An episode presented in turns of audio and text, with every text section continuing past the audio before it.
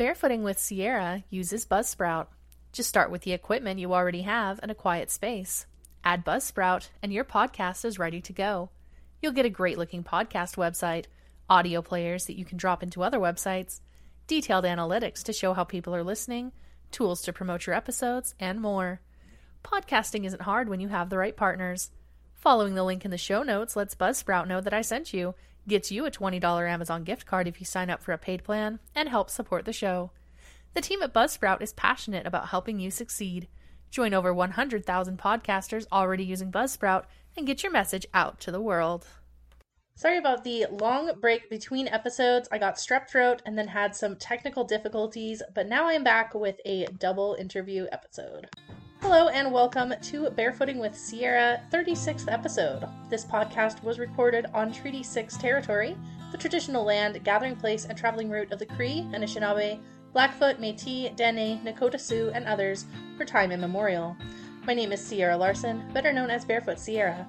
I'm a novelist, comic creator, and independent journalist, and I've been living without shoes since 2010. I alternate between using she, her, and they, them pronouns. I created this podcast to keep my audiences in touch with all of my projects, to talk about things I care about, and to interact with the awesome people in my various professional networks.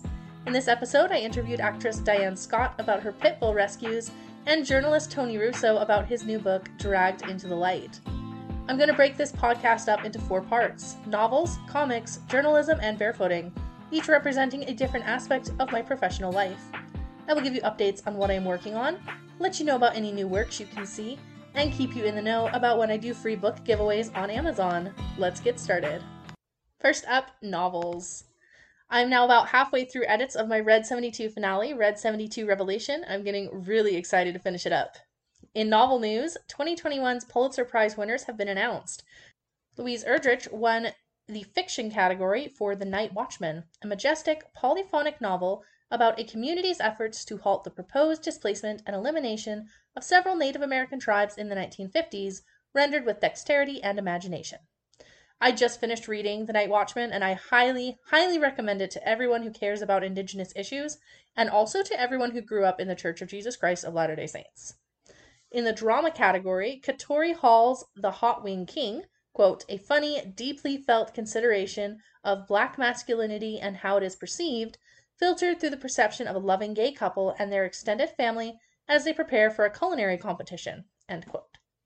In the history category, franchise The Golden Arches in Black America by Marcia Chatelain, quote, a nuanced account of the complicated role the fast food industry plays in African American communities, a portrait of race and capitalism that masterfully illustrates how the fight for civil rights has been intertwined with the fate of black businesses. Les and Tamara Payne won the biography category for The Dead Are Arising: The Life of Malcolm X. Quote, a powerful and revelatory account of the civil rights activist, built from dozens of interviews, offering insight into his character, beliefs, and the forces that shaped him. End quote. In the poetry category, Natalie Diaz's Post Colonial Love Poem, a collection of tender, heart wrenching, and defiant poems that explore what it means to love and be loved in an America beset by conflict. In the general nonfiction category, Wilmington's Lie, The Murderous Coup of 1898 and the Rise of White Supremacy by David Zucchino, quote, a gripping account of the overthrow of the elected government of a black majority North Carolina city after Reconstruction that untangles a complicated set of power dynamics cutting across race, class, and gender. There are several journalism awards focusing on coverage of the pandemic and racial issues. Darnella Frazier won a special award, quote, for courageously recording the murder of George Floyd, a video that spurred protests against police brutality around the world, highlighting the crucial role of citizens in journalists' quest for truth and justice. End quote. All descriptions came from the Pulitzer Prize website. Congratulations to all of those winners. Washington State University's Special Collections Archives has acquired first editions of the Jane Austen novels Emma, Mansfield Park, Northanger Abbey, and Persuasion, left to the university in her will by alumnus Lorraine Hannaway, class of 1949. Emma and Mansfield Park are triple decker editions, which were popular in the Victorian era when books were too expensive for individuals to purchase for themselves. Libraries would purchase the books published in three parts, so people could check out and return them quicker. Now for my interview with Diane Scott. So, hi, Diane. Thanks so much for joining me on the show. Please tell the listeners a little about yourself, where you're from, and what you do. Sure. So, I am an actress and uh, a children's book author, and stepmom, and a pit bull advocate. So, I have a lot of different things going on. yeah, I, I fell in love with pit bulls about nine years ago, and I've always loved animals, but um, they've kind of taken over my life. We kind of live in a zoo, my husband and me, and my my two stepsons, and um, yeah, there's just there's just always so much going on. So I um, I created a children's book series about them, and I have an Instagram called The Tale of Two Pitties, and I just share the truth about what pit bulls really are and how beautiful they are, and um, just try to bust as many myths about them as possible. In a nutshell. Wonderful. And I'd love to know more about your your children's book, books, the the Tale of Two pitties Yeah, so it's a five-part children's book series and each book is written from the perspective of one of our pets. We have two pit bull mixes and four cats. So it's, as you can imagine, it's like never, we, I never run out, of material to write about.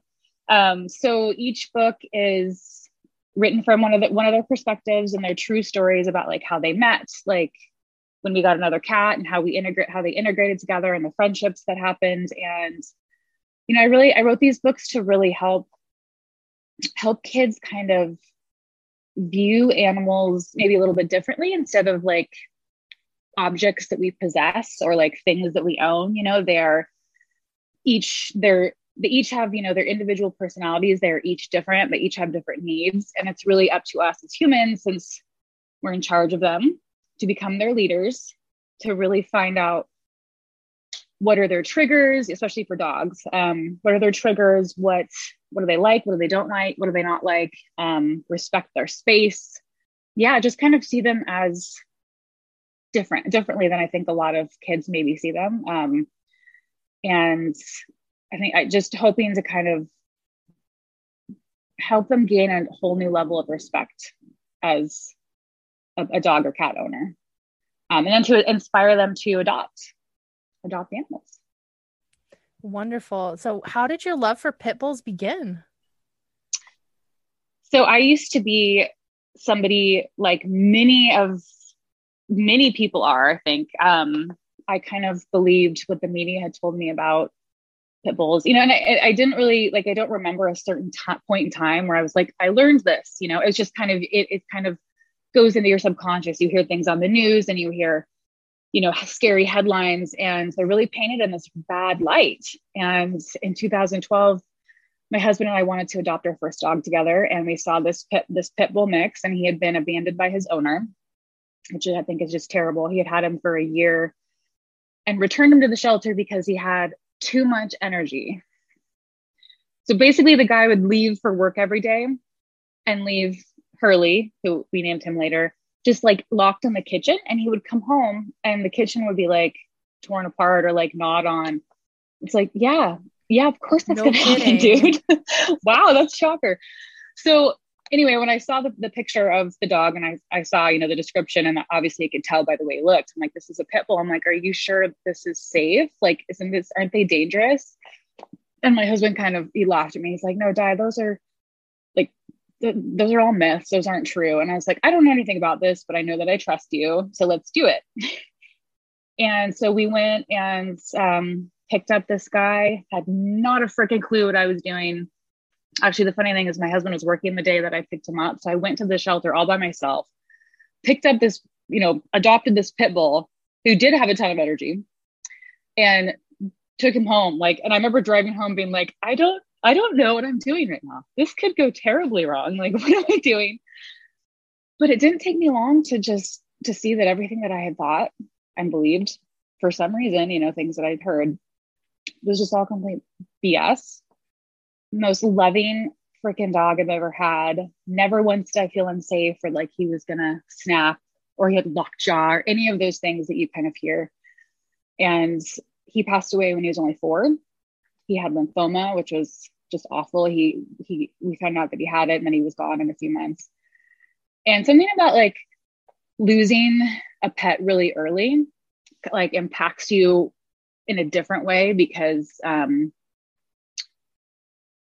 you know you just everything is amplified like and everything that i learned from him and i, I just was so I, I couldn't believe how wrong i'd been you know so i really wanted to honor him so I created my Instagram while he was still alive, um, A Tale of Two Pitties, just for fun. I started writing books, but after he died, I really amped it up another level. I'm like, I need to like become a voice for these dogs because I can't even believe how wrong I was. And I know that there are like billions of other people out there, you know, who believe the same. So that started my journey.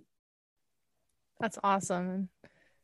Sorry that he yeah. died so soon, but that oh, part's not you. so awesome. But no, it was, but you know, there also there is like I can look back and see this this interesting beauty in it because it's like he was here to teach me so many things, and not just like, by the way, pit bulls are good. Okay, bye. You know, but he just taught me so much about myself and how to become a leader, and you know, just compassion and seeing animals in such a different way. That even though I had been an animal lover my whole life, I um I really started to look at them differently. It just I just find them fascinating. So and so now I so when he passed away, we had another pit bull, hence a tale of two pitties. So she was left behind and he had basically raised her from a puppy. And so I mean the whole house, all the cats, every when he died, it was like everybody knew. It was just horrible. And we knew that we needed to get we needed to adopt another dog like fast. So we found another guy who is um who basically saved me. Like I call him my my healer dog, but um, and he fit in perfectly with the family. So now again, we have two pit bull mixes and four cats and lots of humans. How do they all get along? That's so many animals. It's a lot of freaking animals here. um, my husband and I have gotten really good at integrating the relationships between the cats and the dogs. Like, because over time, you know, we we um, somehow we're up to four cats, which actually one of my vets advised against. She's like, four is, is don't get more, don't get any more. She's like, four after that. I'm like, I know we're not, we want, we're not. Um, but so each time like a new cat would come in or, or the new dog when he came in, we just, we gotten really good about, um, knowing how to introduce them, like, you know, slowly but surely. It's just animals need to get used to each other's smells and they need to get desensitized by just the other one being there. And if you really learn if you really like make sure to respect both of them make sure both of them feel safe especially the cat um, restrain the dog you know have these if they're in the same room the dog is restrained let them see each other.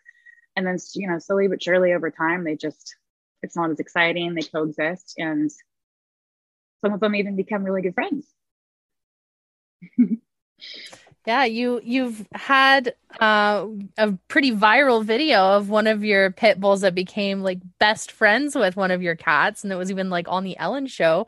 Can you tell yeah. us more about that experience? Yeah, so so Hurley, our our dog who passed away, um, when we had him and our other dog Wednesday at the beginning, um, uh, we I think we had we had two cats at the time, and then we decided to get a kitten just because we're like, let's just get another one. So we went up to three. So Chewy, the kitten, we adopted him. He's a main he's a Maine Coon. He's just like a total like little lion.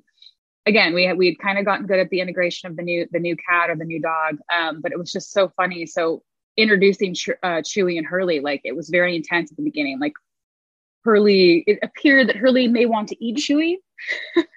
and I remember thinking, this is not going to go, like, this is never going to get better. But we kept at it. And a few months into it, um, I think Chewy, the the, the cat was like two months old. And they just started, just started to become inseparable. Chewy would follow him around everywhere. And it almost became Hurley was like, all right, bro. Like it started to get a little annoying. Chewy was always there but they started to sleep together. They started like they would cuddle together. Chewy was always following him around. They would like snuggle. So I just started filming it and um it was just ridiculous. Like it, it seemed like it was out of a cartoon, like things that don't really happen, you know. Chewy would like sit on his back. like things I'd never seen before. So yeah, so the, the the clip started to go viral and somebody reached out and asked to license it. And then a month after Hurley passed away, I got a phone call from a friend and said, dude, Hurley and Chewy are on the Ellen show. And I was like, what?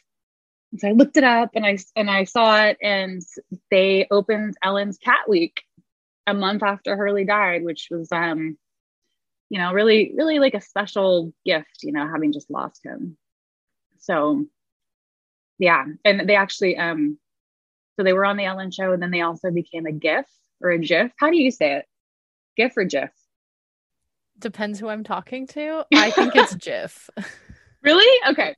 I'm not sure. I always say GIF, but it doesn't, none, nothing either way sounds right. Um, so a GIF or a GIF. They became a GIF or a GIF on Facebook Messenger and also iPhone Messenger or just your, you know, your iPhone. You just look up like cat and dog and they popped up. So they've like become eternal, you know, just really special having lost him so soon. That's incredible. I'm gonna have to go like in my iPhone and search cat and dog and find them.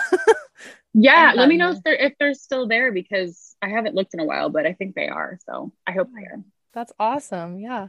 So what what's been the the biggest takeaway from adopting all these not just pit bulls but also cats? Um definitely I'm a I'm a firm huge believer and advocate for adopting animals as opposed to buying them. Um I have a lot of friends and even family who who have purchased their dogs from a breeder and I don't I don't I, I, I won't ever do that personally. I just I just know that I've I, you know I've volunteered at shelters. I've just and I've just I know I'm aware of how many homeless animals there are who need homes. But I still that doesn't you know take anything away from how awesome their pets are. Oh my gosh, I'm obsessed with with those dogs. Um, but I just think it's really important to at least educate people um, on how amazing anim- uh, shelter animals are because a lot of people think that they might be damaged goods or like oh he's a bait dog from you know some you know fighting ring. He's he's like it's it's not you know that's never going to work or it's um he's not going to be able to be rehabilitated or whatever. And i just don't think that anybody any animal is um past the point of no return you know? So i just yeah i think i think uh yeah biggest takeaway is just continuing to advocate for adopting for training as well. I think that's really important with dogs. I learned that the hard way and didn't train the puppy that we got after Hurley died because he was like so friendly and everything was, you know, he was just the guy. And then suddenly he went through puberty and he's like, oh, I don't like other dogs.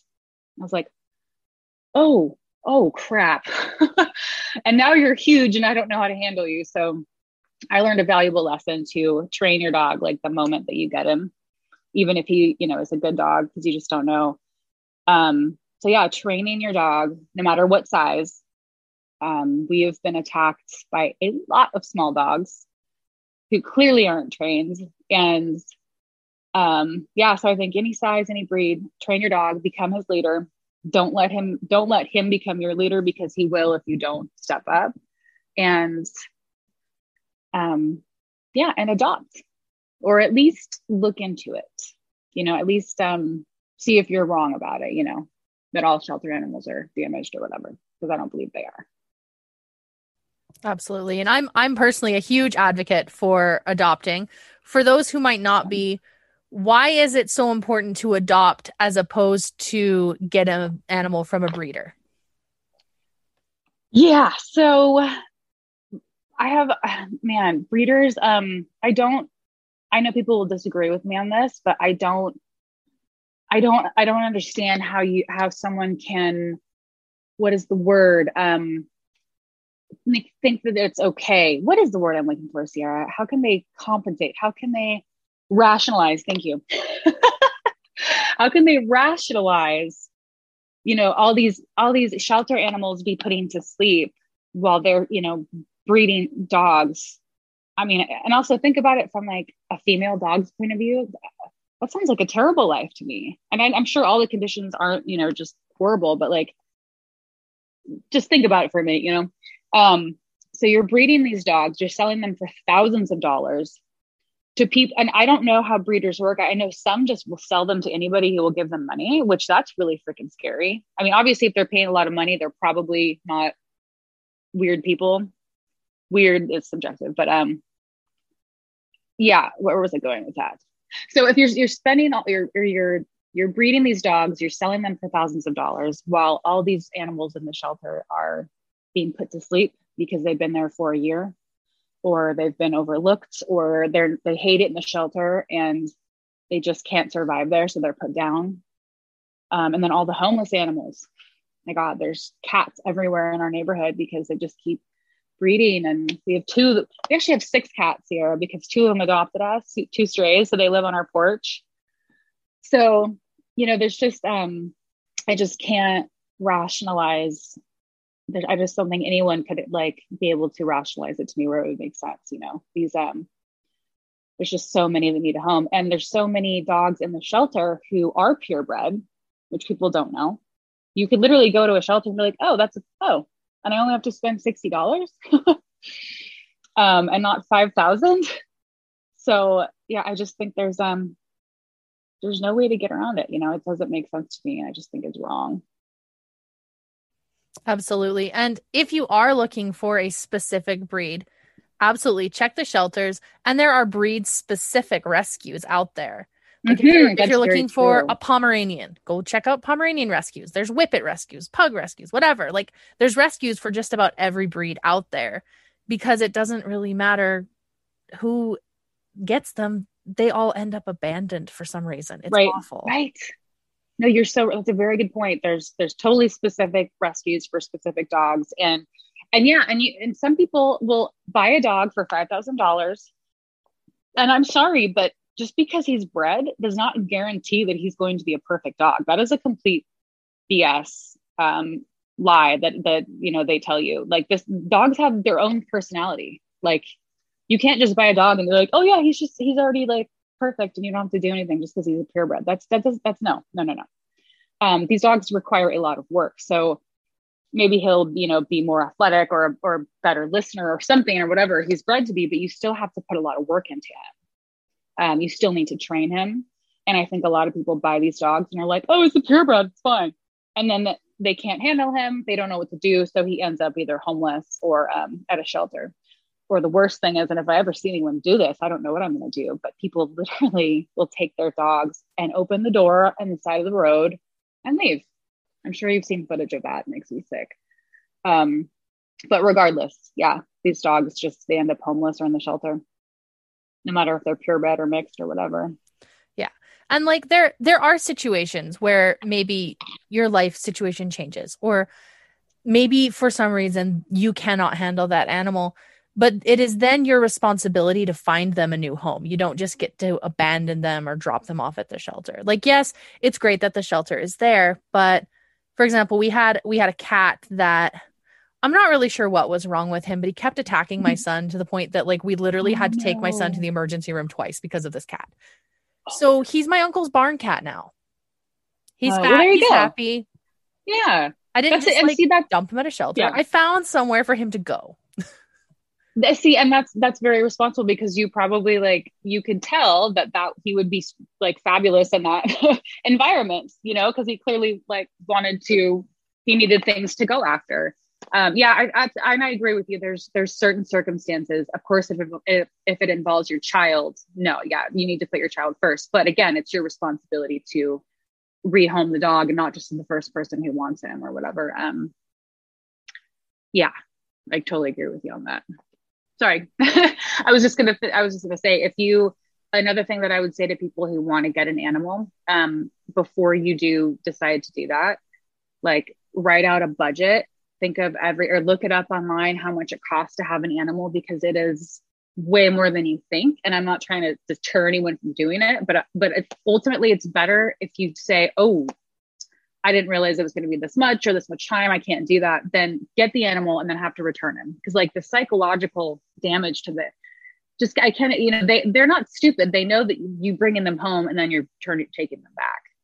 So just do as much research as you can before you before you make that commitment. And then if you do and you have to rehome for you know the last resort, then again it's your responsibility to find them the best place to to land them. 100%.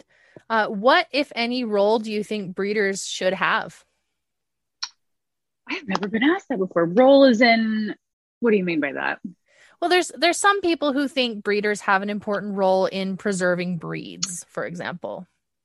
Yeah, I don't know. I don't know. I, I don't really know if I can answer that because I don't I just I think there's there's such um there's so many dogs available right now. I can't again I cannot find a way to rationalize why we need to have breeders. Like I I I don't know. I am I don't know. What do you think? Now I'm curious. What's your thought on that? I think it needs to be regulated more because it's not being done humanely. It's not okay, yeah, being yeah. done in a way that is like there's there's an excess population of dogs out there that do not have homes and maybe it sounds a little bit eugenics but like that's that's the whole point of spaying and neutering dogs and cats so that they don't end up with so many Right. everywhere but right. Like we we have a responsibility as their caretakers to make sure that they don't end up in unsafe conditions and i feel like breeders do perpetuate unsafe conditions for the dogs that they end up selling because especially if they're not sending them off spayed and neutered already Right. people might then end up Mm. breeding them and Yeah. just it creates a lot of problems so i Yes. think breeders should have to be licensed and regulated Yeah, and you know what? It's really. I remember looking up. Do you have to have a license to be a breeder? And I, I, I was like, "What? You don't? Are you kidding me?" And that's a what you just said. People buying dogs from breeders to just breed, and these these um, backyard breeders, these I don't know the, the puppy mills, all that. Like they're not. They don't know what they're doing. I, yeah, I've I've actually heard of some situations. Yeah, it's yeah, it's not good. It's not good. You just r- reminded me of something, but um no you should definitely have a license to breed. And i don't think it needs i think it needs to be very um limited you know? I don't think anyone should just be able to apply and get it or yeah. And definitely puppy mills and and backyard breeders people just doing it from their homes. Like i don't it's just that's not right.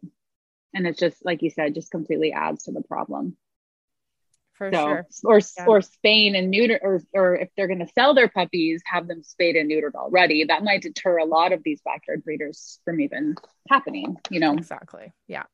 Yeah. Yep. yeah. I do i do Right. have a couple friends who they have well maybe friends isn't the right word people that i knew in high school that yeah. they they are backyard breeders now and i'm just like what is wrong with Um, you like purebred it's like a quick buck like oh, yeah. Yeah. And then how do you like isn't there like a whole process of how to do it and how to care for the animal? Like you it, it's not like you just breed them and it's like oh the thing is perfect right? Like isn't there a whole process to it? Like which is why so many of these dogs come out with you know problems or flaws or whatever flaws. Yeah. So which i yeah. think every dog is perfect but yeah. Hello? Flaws It's a dog. about? It's a dog. They're literally it's literally god and, in a puppy body yes exactly yeah. Yep. you're in a unique position that you have celebrity status that you're able to advocate more. Can you tell us a bit about how you've kind of used that elevated position to advocate and promote this message of adopt, don't shop?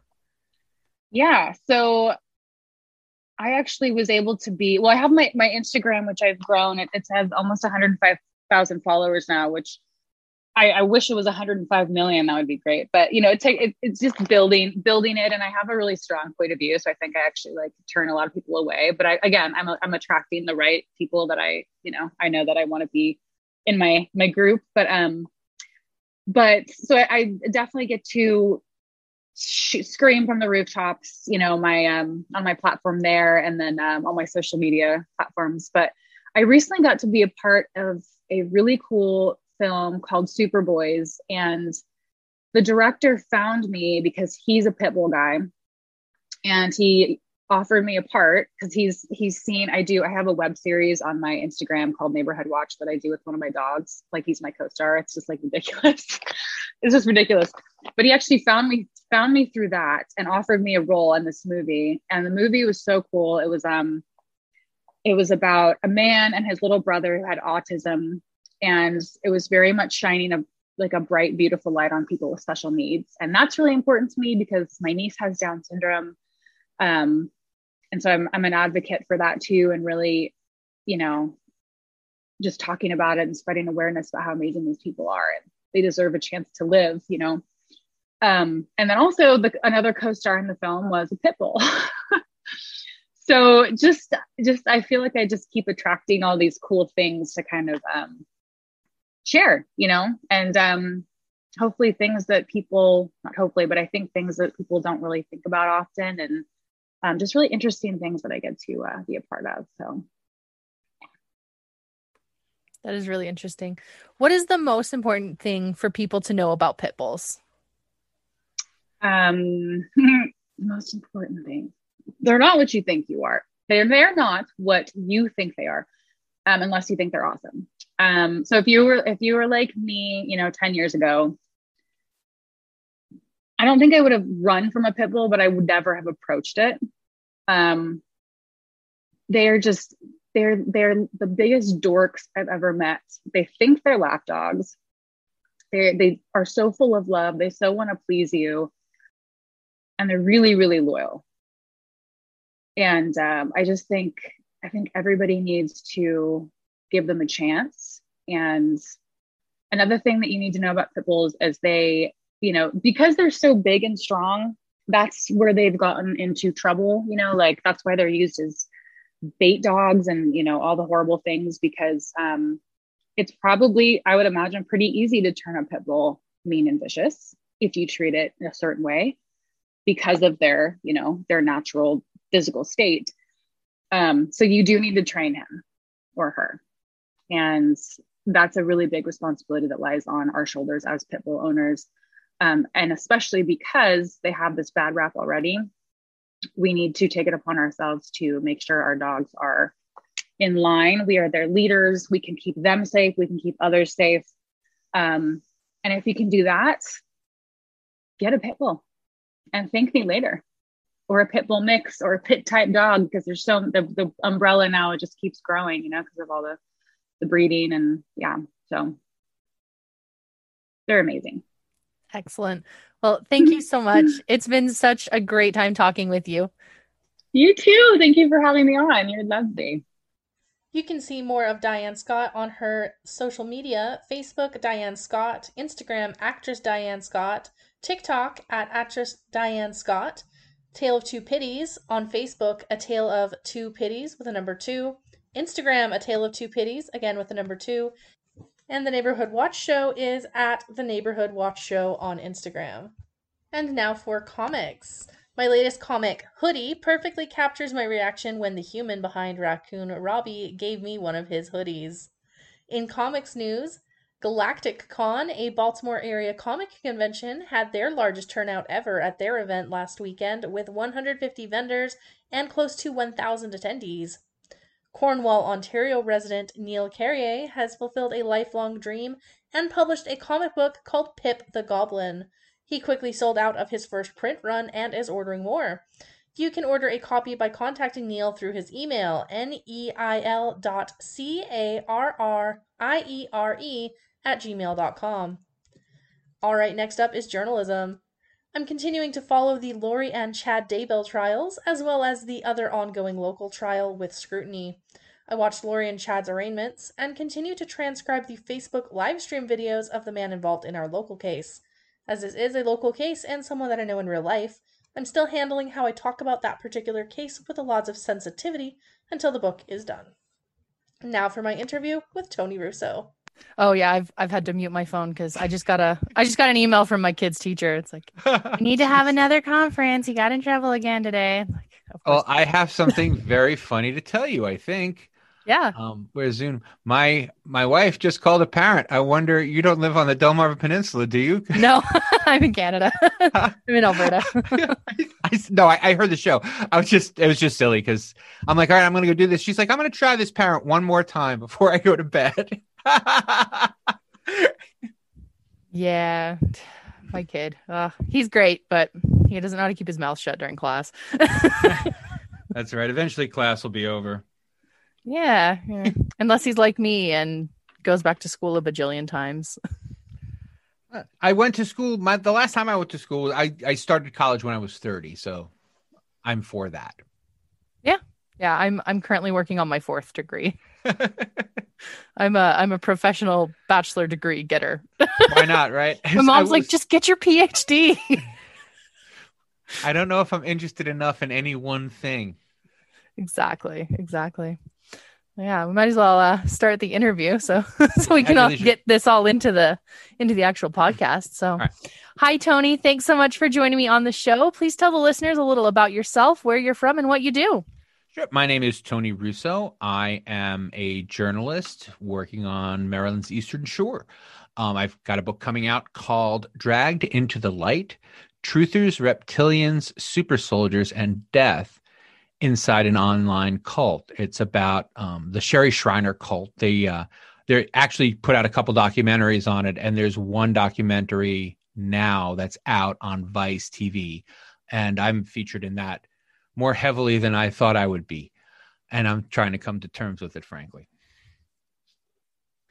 All right. So it sounds like there's a lot of conspiracy theories going into that. Uh, I don't know a whole lot about Sherry Shriner. Can you tell us a bit about that? Well, Sherry Shriner was this woman who had a blog talk radio show, and blog talk is uh, kind of a channel that's that's in the middle. It's it's yes, it's a podcast, but not really a podcast. You can you have to either stream it or listen to it streamed. Um, it doesn't download, but there are a lot of fringe types on this uh, platform, and she was one of them. And she had a bunch of followers, and she was making, I, I think, a comfortable, if not more than comfortable, living. And one day, one of her um, acolytes, his name was Stephen Mineo, came to her and said, Hey, I have a wife. Um, he didn't have a wife. He had a girlfriend who he just said it was his wife. And I'd like her to be in the cult with us. And Sherry said, Sure. And then Sherry didn't like the woman. So Sherry said to Stephen, Hey, I don't, I, this woman's a witch and she's going to kill you. You have to leave her. And then Stephen started this war online against Sherry Shriner. Um, and then a couple months later, um, the girlfriend killed him, shot him in the head. I'm Wow. sorry to laugh, but every time I say that, I'm like, no one knows what this next sentence is except for me. And I know what their face is going to be when I say this sentence. And I just laugh at the face that I haven't seen yet. And I got to see the faces. So thank you very much. You're welcome. wow. Yes. And so I kind of took this whole thing apart for this book. And as it turns out, Sherry was, um, she liked to separate couples. She demanded this kind of um, emphatic respect. She liked hurting people, I think. And the sad, the sadder part is, you know, there's a young woman. She was 22, um, and she committed suicide um, in um, in Michigan actually and that's the that's kind of the the real hook for the story. I mean stephen so there's stephen mineo and there's barbara rogers. Um those that was a couple. Barbara is still in jail. She um may or may not have shot stephen in the head. It's i'm sorry. She was holding the gun when it went off. And what is at issue is so was he. And so the question is was he trying to help her help him commit suicide um, or was it an accidental shooting or did she just put the gun against his head and pull the trigger? Um, the third one is the least likely in in in my opinion. Uh, but there is so much that goes on and what happens is it's because that they get involved in these they get committed to these ideals. And once they're locked into the ideal anything is preferable to giving it up and so including death i guess is what uh is is how it turns out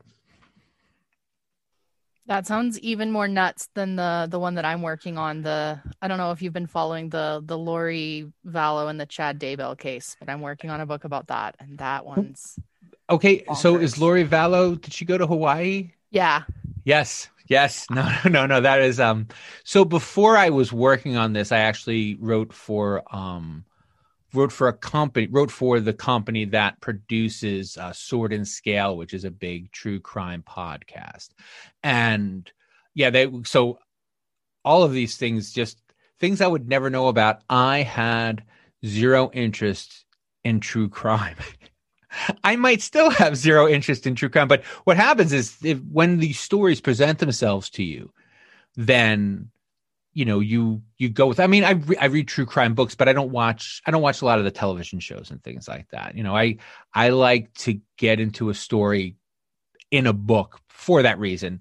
Um watching the documentary i had to stop um only because you can't hear this on the podcast but i'm a big fellow and i don't know if you've ever seen your huge self lumbering around on television but it is really difficult sometimes so i've stopped watching but um, the couple episodes that I saw, it was interesting the choices that they had to make because they were using video as a medium. You know, it's certainly super compelling. And my, I mean, I get texts all night when the show is on because people are like, did this really happen? Did this? But the, in print, I think you have an opportunity to in print you have a different audience like when you're telling a story in print someone is saying i want to i want to think about this i want to take my time i want to go at my own pace if i read a sentence that i think is weird. I want to look at it for a while and i want to let it i want to i want to stop and look up the word. I want to stop and look up the context like why would he say this?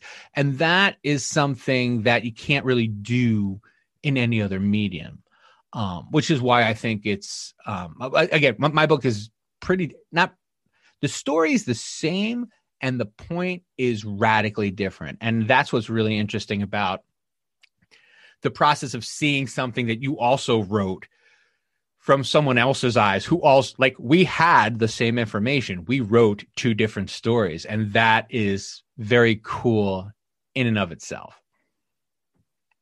yeah, I I I love looking at that. My so I I have a grad degree in British literature and my focus for my thesis was the different portrayals of Tolkien's work across the books and the video games and the movies. Yeah, looking at how people take the same source material and turn it into the different ways it's presented. That's that that's what makes my brain tick. I love it. Well, then I, I, would like to ask you. I'd like to tell you something, and if you disagree with me, I would really love to hear it. I can't imagine when pe- I'm not. I'm sorry. I I can imagine it. It confuses me when people get upset about the movie version of something, because this is in the tw- for me in the 21st century. Like you can't tell. Maybe it's because I I do write books or whatever, but you can't tell the same story visually that you can in the book. I just would rather everyone say this was inspired by this book. And then maybe nobody would be, I don't know why people get mad. Um, certainly, I would make different choices if I were making the movie, but there's lots of movies like that. But this idea that a movie, a movie is inspired by a book, and a movie is never a book. It's it's they're two different mediums doing such radically different things. Do you find that, or am I yeah. way off base? I mean, I I see both sides because as someone who loves reading books, and then I go watch the movie and they left out my favorite part, I'm just like, how could you leave that out? That's so important. I paid twenty dollars to see that one scene, right? Yeah. So like I I get where they're coming from, but also it's a completely different medium and they're telling the story in a completely different way. And sometimes it's a completely different story that they're telling, mm. especially with comic book adaptations. Like yes. I have a, I have a friend who writes for Marvel and like he writes the comic books for Marvel. Mm-hmm. But I also have an acquaintance that wrote the script for well, maybe acquaintance isn't. I spoke to him once at a convention. He wrote the script for Avengers Endgame. I know, and like his mom was just like, "Oh wow, so so you took the comic books and turned them into the movies?" And he's like, "No, not at all." Please don't ever say that in public. like that's not and certainly and certainly don't ever say it at a comic book convention. No, but he was he said that that's what his mom said at the comic convention. Everyone's right. just like, "Oh no." because that's not at all what it's like. right. You're and taking it it's completely from scratch, basically. Yes, it's the same basic details and the same characters, but it's completely different medium. You almost you have, have to over. communicate it in a different way. You want to communicate, and also one of the interesting things about our story is there are two, there are two dominant themes, and they chose one, and I chose a different one, and so their interest was different from my interest. And it was it was fun during the interview process because I, I they interviewed me for like 12 hours. It was it was almost like being interrogated. Uh but their interest was to tell the story about the effect of social media in kind of weaponizing people. And that's a that's a valid point. It's it's a point i don't agree with wholeheartedly but certainly there's all the evidence is there to um support that. And mine my thesis has more to do with the corrupting power of losing faith in religious and political institutions. Because i think that is i think it's more insidious and i think it's more at tr- true true accurate? It's this is the thing with youtube um which is the which is a primary medium we're talking it's facebook and youtube are the two mediums that sherry used to the greatest effect. She was on blog talk radio but her youtube and facebook presence was really what drove her popularity and certainly her revenue. Um but i am just one of those kind of turn it off. If you if it's bad turn it off you know and the argument and it's an excellent argument and there's science behind it and i don't think that they're wrong. But the argument is well these people were fed this because people knew that they would like it.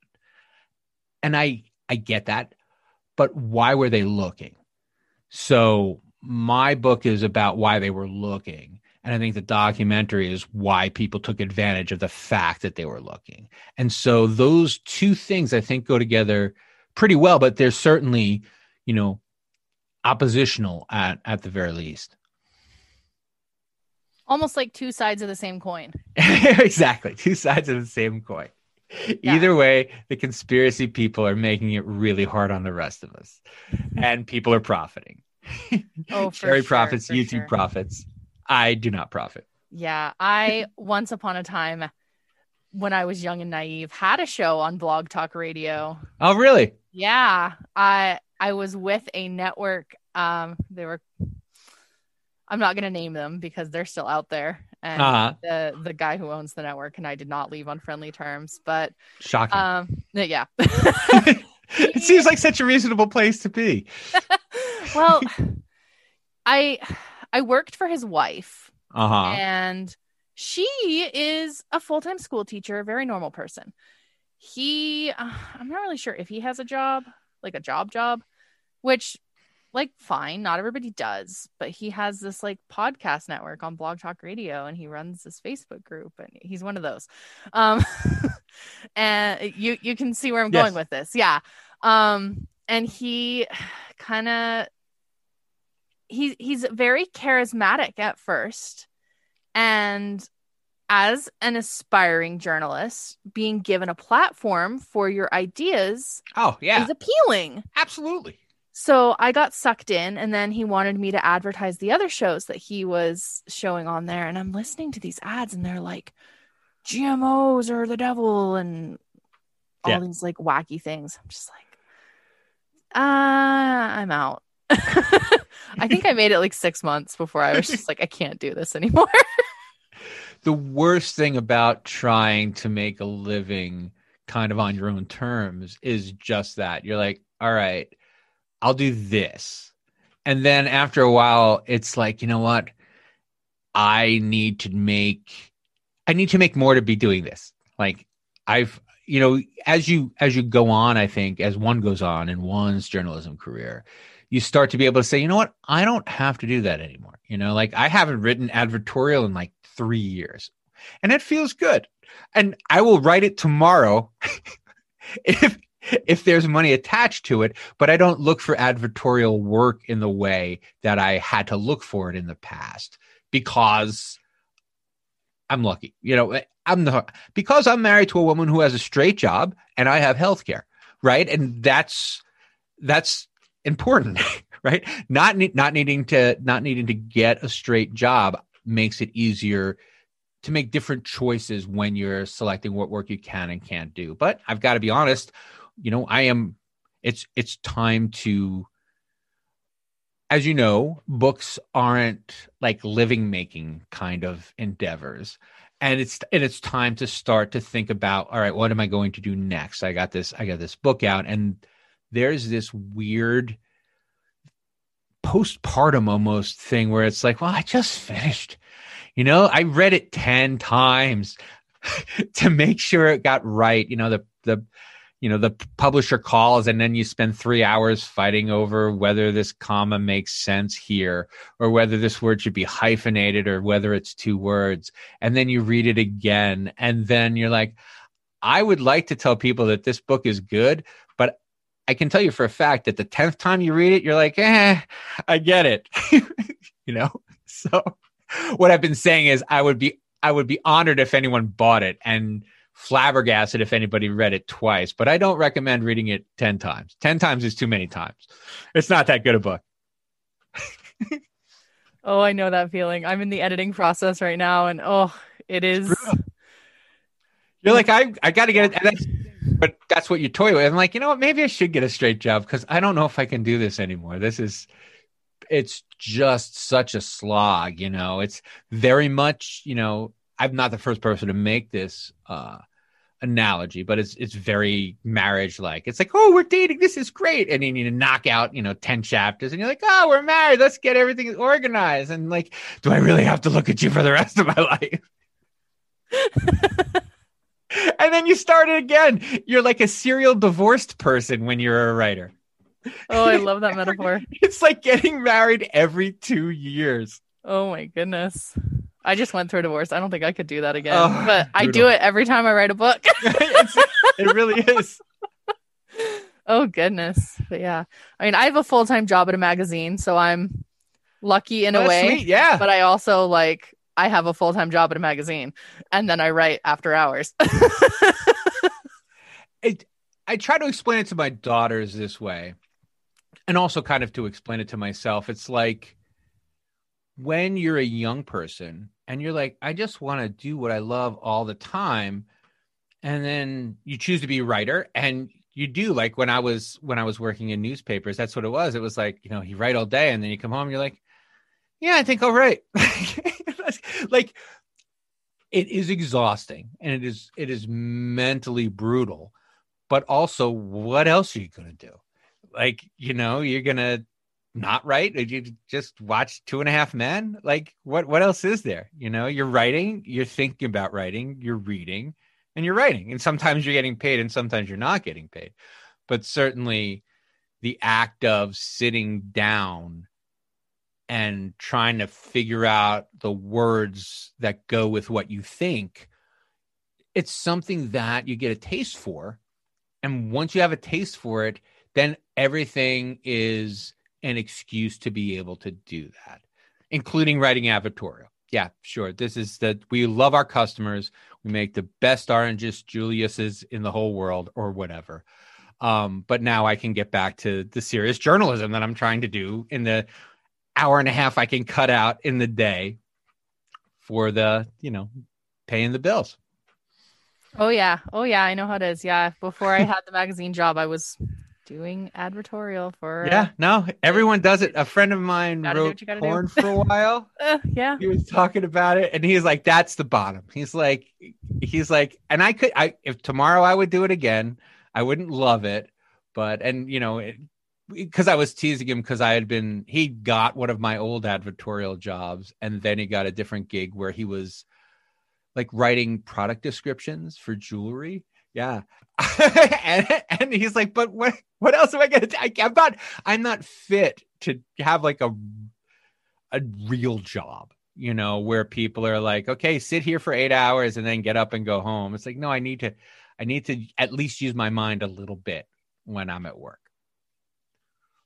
Yeah, every author I talk to, like, I'm not qualified for anything else. I'm practically unemployable. well, I, I love the I love the the whole barefoot thing. Um, I work uh, I worked when I was a reporter. I was a reporter um at the beach, so I worked for like a beach weekly for a bunch of years, and then I worked at the on the Chesapeake Bay, so it's a lot of very maritimey things. And at first, like I was I realized that if I didn't wear sandals, people didn't trust me as much. They're like, "Why are why are you in shoes? What are you doing here?" Right? And so you would just, you know, and then once I started doing that, it there was almost no going back. I got a job as the uh, business editor at a regional daily. It was a good job, and I loved it there. And um, I just got a better opportunity and had to leave. But when I was there, my first day of work, I came and I'm the business editor, right? So I'm wearing a tie and, you know, shoes and socks and things like that. And they were giving me a hard time. They're like, you know, you don't have to wear a tie. I'm like, I'm wearing pants. Like at this point, if I feel, I feel like if I'm going to put on pants, I may as well go the whole way.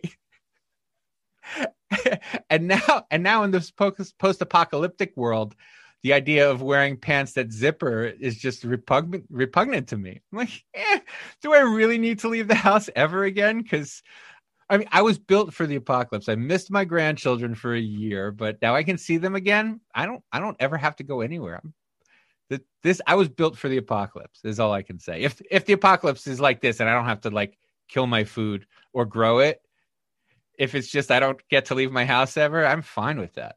My wife, we we we we had the best year of our entire marriage. We just sat in the backyard and looked at the pond for like an hour at a time on a Tuesday afternoon.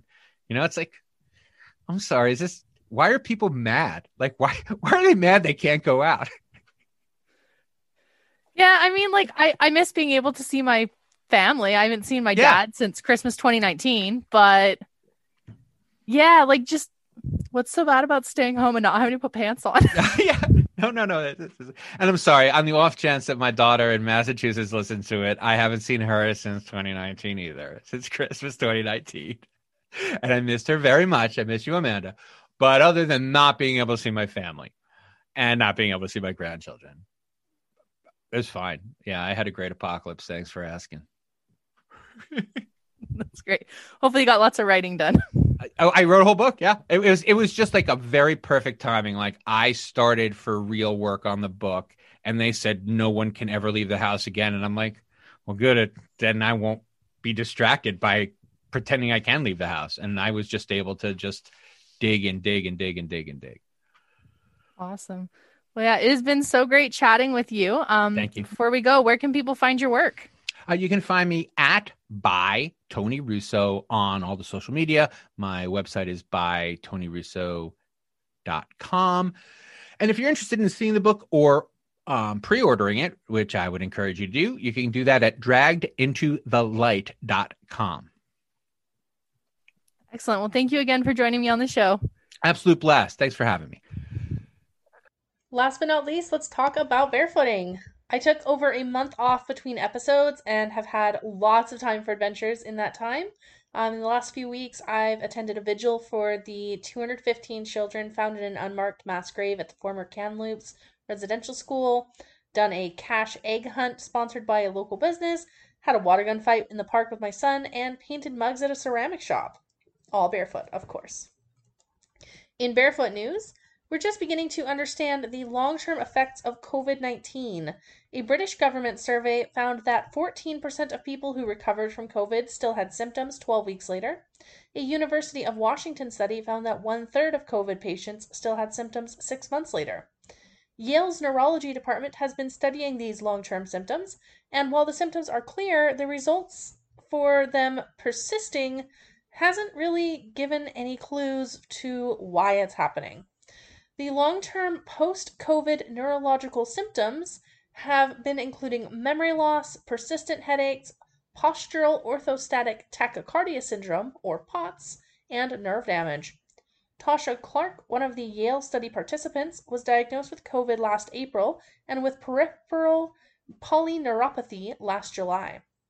This winter, burning pain in her feet was so bad that she had to go stand barefoot in the snow to get relief.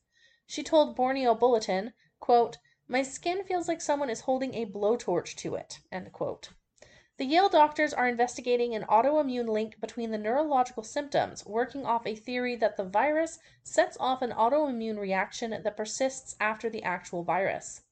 Other post COVID clinics at Northwestern and Mount Sinai universities are investigating theories involving whether the virus or particles thereof remain in the body after initial infection, causing symptoms to remain and recovered patients to continue to test positive. Residents of Whitley Gardens Apartments in Corcoran, California, have reached out to the media, public health, and the Department of Housing with complaints about the unbelievably unlivable conditions that the property managers refuse to fix.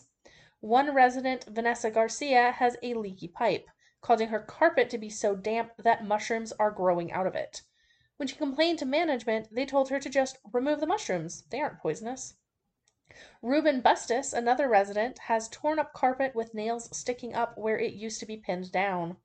He told KMPH News, We should be able to walk around barefoot in our place. I put in a work order telling them that if they don't fix it and I get infected, I'm giving them a bill, and they signed my work order, but they still haven't done nothing. Resident Serenity Garcia's carpet has the same problem, and she says her son has been cut on the nails. She also is dealing with a cockroach infestation, and several of her electrical outlets malfunction and spark when she tries to use them.